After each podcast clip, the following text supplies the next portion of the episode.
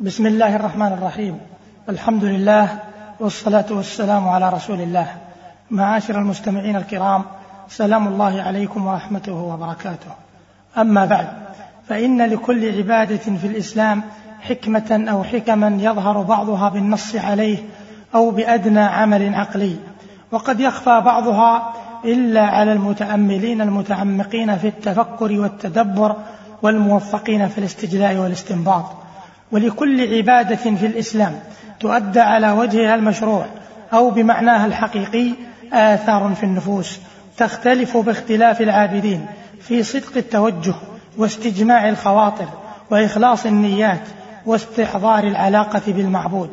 والعبادات إذا لم تعط آثارها في أعمال الإنسان الظاهرة فهي عبادات مدخولة أو جسد بلا روح. هذا وإن للحج حكما باهرة وأسرارا بديعة وآثارا على الفرد والأمة. وما زال المسلمون ينهلون من معين الحج العذب ويشهدون دروسه النافعة وينالون من بركاته المتنوعة. والحديث في هذه الحلقة سيدور حول أعظم درس وأكبر حكمة تشهد في الحج ألا وهي التقوى. ولو تأملنا النصوص الواردة في الحج لوجدناها في معظمها تدور حول هذا المعنى العظيم. قال ربنا تبارك وتعالى الحج أشهر معلومات فمن فرض فيهن الحج فلا رفث ولا فسوق ولا جدال في الحج وما تفعل من خير يعلمه الله وتزودوا فإن خير الزاد التقوى واتقون يا أولي الألباب. وقال عز وجل لن ينال الله لحومها ولا دماؤها ولكن يناله التقوى منكم وقال تبارك وتعالى ذلك ومن يعظم شعائر الله فإنها من تقوى القلوب. فأولو الألباب الذين خصهم الله بالنداء لتقواه يأخذون من الحج عبرة للتزود من التقوى فينظرون إلى أصل التشريع الإلهي ومكانته المهمة في الدين ويعلمون أن صدق المحبة والعبودية لله لا يكون إلا بتقديم مراد الله على كل مراد. فهذا على سبيل المثال إبراهيم الخليل عليه السلام ابتلاه الله عز وجل بذبح ابنه الوحيد إسماعيل عليه السلام الذي ليس له سواه والذي رزقه الله إياه عند كبر سنه والذي هو أحب محبوب من محبوبات الدنيا إليه. وهذا الأمر من أعظم البلاء وبه يتحقق الإيمان وتظهر حقيقة التقوى. فالخليل أعطى المسلمين درسا عظيما للصدق مع الله وذلك بتقديم مراد الله على مراد النفس مهما غلا وعظم. فإنه عليه السلام بادر إلى التنفيذ مع شدة عاطفته وعظيم رحمته ورقته وشفقته فأفلح وأنجح وتجاوز هذا البلاء فرحمه الله وشل حركة السكين عن حلق ابنه الوحيد بعد أن أهوى بها الخليل ففداه الله بذبح عظيم وجعلها سنة مؤكدة باقية في المسلمين إلى يوم القيامة. وذلك ليعامل الله عز وجل معاملة المحب لحبيبه ومعبوده فيضحوا بمرادات نفوسهم ومحبوباتها في سبيل مراد الله ومحبوبه. فإذا عرف الحجاج هذا المعنى وأدركوا هذا السر العظيم الذي لأجله شرعت الهدي والأضاحي عادوا يحملون تلك المعاني العظيمة التي تجعلهم لا يتوانون عن تنفيذ شيء من أوامر الله. فلا تمنعهم لذة النوم ولا شهوة الفراش عن المبادرة إلى القيام إلى صلاة الفجر ولا يمنعهم حب المال والحرص على جمعه من ترك الغش والغبن والربا والتطفيف وإنفاق السلع بالأيمان الكاذبة ولا يمنعهم حب الشهوات والميل إلى النساء والطمع في نيل اللذة المحرمة من غض البصر ولزوم العفة وحفظ الفروج إيثارا لما يحبه الله على ما تحبه نفوسهم وتنزع إليه طبائعهم. ولا يمنعهم حب الدنيا عن الإنفاق في سبيل الله بأموالهم وأنفسهم. وعلى هذه النبذة اليسيرة من أعمال الحج فقس. وهكذا يستفيد أولو الألباب من هذا الدرس العظيم من الحج ما يتزودون به على التقوى. معاشر المستمعين وبما أن الوصية بالتقوى أعظم ما ورد في القرآن الكريم وبما أن أعمال الحج تدور حول هذا المعنى العظيم فإليكم شيئا من البسط لمفهوم التقوى وفضائلها. معاشر المستمعين الكرام عرف العلماء التقوى بتعريفات عديدة هي من باب اختلاف التنوع لا اختلاف التضاد. ومن تعريفاتهم ما قاله طلق بن حبيب رحمه الله. يقول التقوى أن تعمل بطاعة الله على نور من الله ترجو ثواب الله. وأن تترك معصية الله على نور من الله تخاف عقاب الله. وعرفها الراغب الأصفهاني بقوله التقوى في تعارف الشرع حفظ النفس عما يؤثم وذلك بترك المحظور ويتم ذلك بترك بعض المباحات. وقال ابن الجوزي رحمه الله التقوى اعتماد المتقي ما يحصل به الحيلولة بينه وبين ما يكرهه. وقال ابن تيمية رحمه الله اسم تقوى الله يجمع فعل كل ما أمر الله به ايجابا واستحبابا ونهى عنه تحريما وتنزيها وهذا يجمع حقوق الله وحقوق العباد.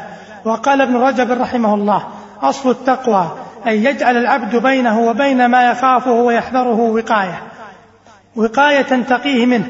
فتقوى العبد لربه أن يجعل بينه وبين ما يخشاه من ربه من غضبه. وسخطه وعقابه وقاية تقيه من ذلك وهو فعل طاعته واجتناب معصيته. معاشر المستمعين والكلام في التقوى يتضمن مسألتين عظيمتين. المسألة الأولى التقوى الكاملة وهي ما اشتملت على فعل الواجبات وترك المحرمات والشبهات. وربما دخل فيها بعد ذلك فعل المندوبات وترك المكروهات وبعض المباحات. فهذا أعلى درجات التقوى. قال الحسن رحمه الله ما زالت التقوى بالمتقين حتى تركوا كثيرا من الحلال مخافة الحرام. وقال ميمون ابن مهران رحمه الله المتقي أشد محاسبة لنفسه من الشريك الشحيح لشريكه. المسألة الثانية أن التقوى لا بد أن تكون بعلم. قال ابن رجب رحمه الله وأصل التقوى أن يعلم العبد ما يتقي ثم يتقي. قال عون بن عبد الله تمام التقوى أن تبتغي علم ما لم يعلم منها إلى ما علم منها. وذكر معروف الكرخي رحمه الله عن بكر بن خنيس رحمه الله قال كيف يكون متقيا من لا يدري ما يتقي؟ ثم قال معروف إذا كنت لا تحسن تتقي أكلت الربا وإذا كنت لا تحسن تتقي لقيتك امرأة فلم تغض بصرك وإذا كنت لا تحسن تتقي وضعت سيفك على عاتقك. معاشر المستمعين التقوى وصية الله لخلقه ووصية رسول الله صلى الله عليه وسلم لأمته. وثمرات التقوى لا تكاد تحصى ولا تحصى إذ هي منبع كل خير ديني ودنيوي. وإليكم ذكرا لبعض تلك الثمرات. أولا الحفظ من الأعداء. قال الله تعالى وإن تصبروا وتتقوا لا يضركم كيدهم شيئا. ثانيا التأييد والنصر والمعية الخاصة. قال تعالى إن الله مع الذين اتقوا والذين هم محسنون. ثالثا حصول المخرج للمتقي ورزقه من حيث لا يحتسب. قال تعالى ومن يتق الله يجعل له مخرجا ويرزقه من حيث لا يحتسب. رابعا حصول التيسير. قال تعالى ومن يتق الله يجعل له من أمره يسرا. خامسا قبول العمل. قال تعالى إنما يتقبل الله من المتقين. سادسا من ثمرات التقوى أن أكرم الناس عند الله أتقاهم له. قال تعالى إن أكرمكم عند الله أتقاكم. سابعا النجاة من النار. قال عز وجل وإن منكم إلا واردها كان على ربك حتما مقضيا. ثم ننجي الذين اتقوا ونذر الظالمين فيها جثيا. ثامنا دخول الجنة. قال عز وجل وجنة عرضها السماوات والأرض أعدت للمتقين. تاسعا من ثمرات التقوى محبة الله للمتقي. قال عز وجل إن الله يحب المتقين. عاشرا انتفاء الخوف والحزن ونيل البشارة في الدنيا والآخرة والفوز العظيم. قال تعالى ألا إن أولياء الله لا خوف عليهم ولا هم يحزنون. الذين آمنوا وكانوا يتقون لهم البشرى في الحياة الدنيا وفي الآخرة. لا تبديل لكلمات الله ذلك هو الفوز العظيم. الحادية عشرة أن الله يجعل للمتقي فرقانا يفرق به بين الحق والباطل. قال تعالى يا أيها الذين آمنوا إن تتقوا الله يجعل لكم فرقانا. الثمرة الثانية عشرة تكفير السيئات وتعظيم الأجور. قال عز وجل ومن يتق الله يكفر عنه سيئاته ويعظم له أجرا. الثالثة عشرة التقوى طريق العلم. قال عز وجل واتقوا الله ويعلمكم الله. الرابعة عشرة التقوى سبيل الفلاح قال عز وجل واتقوا الله لعلكم تفلحون. الخامسة عشرة التقوى خير الزاد قال عز وجل وتزودوا فإن خير الزاد التقوى. السادسة عشرة التقوى خير لباس قال عز وجل ولباس التقوى ذلك خير ذلك, ذلك من آيات الله لعلهم يذكرون. السابعة عشرة أن العاقبة للتقوى وللمتقين قال عز وجل والعاقبة للتقوى وقال تبارك وتعالى والعاقبة للمتقين. الثامنة عشرة نيل ولاية الله. قال تعالى إن أولياؤه إلا المتقون. التاسعة عشرة نيل البركات. قال تعالى ولو أن أهل القرى آمنوا واتقوا لفتحنا عليهم بركات من السماء والأرض معاشر المستمعين. ومما يؤكد شأن التقوى أن السلف الصالح كانوا يتواصون بالتقوى كثيرا.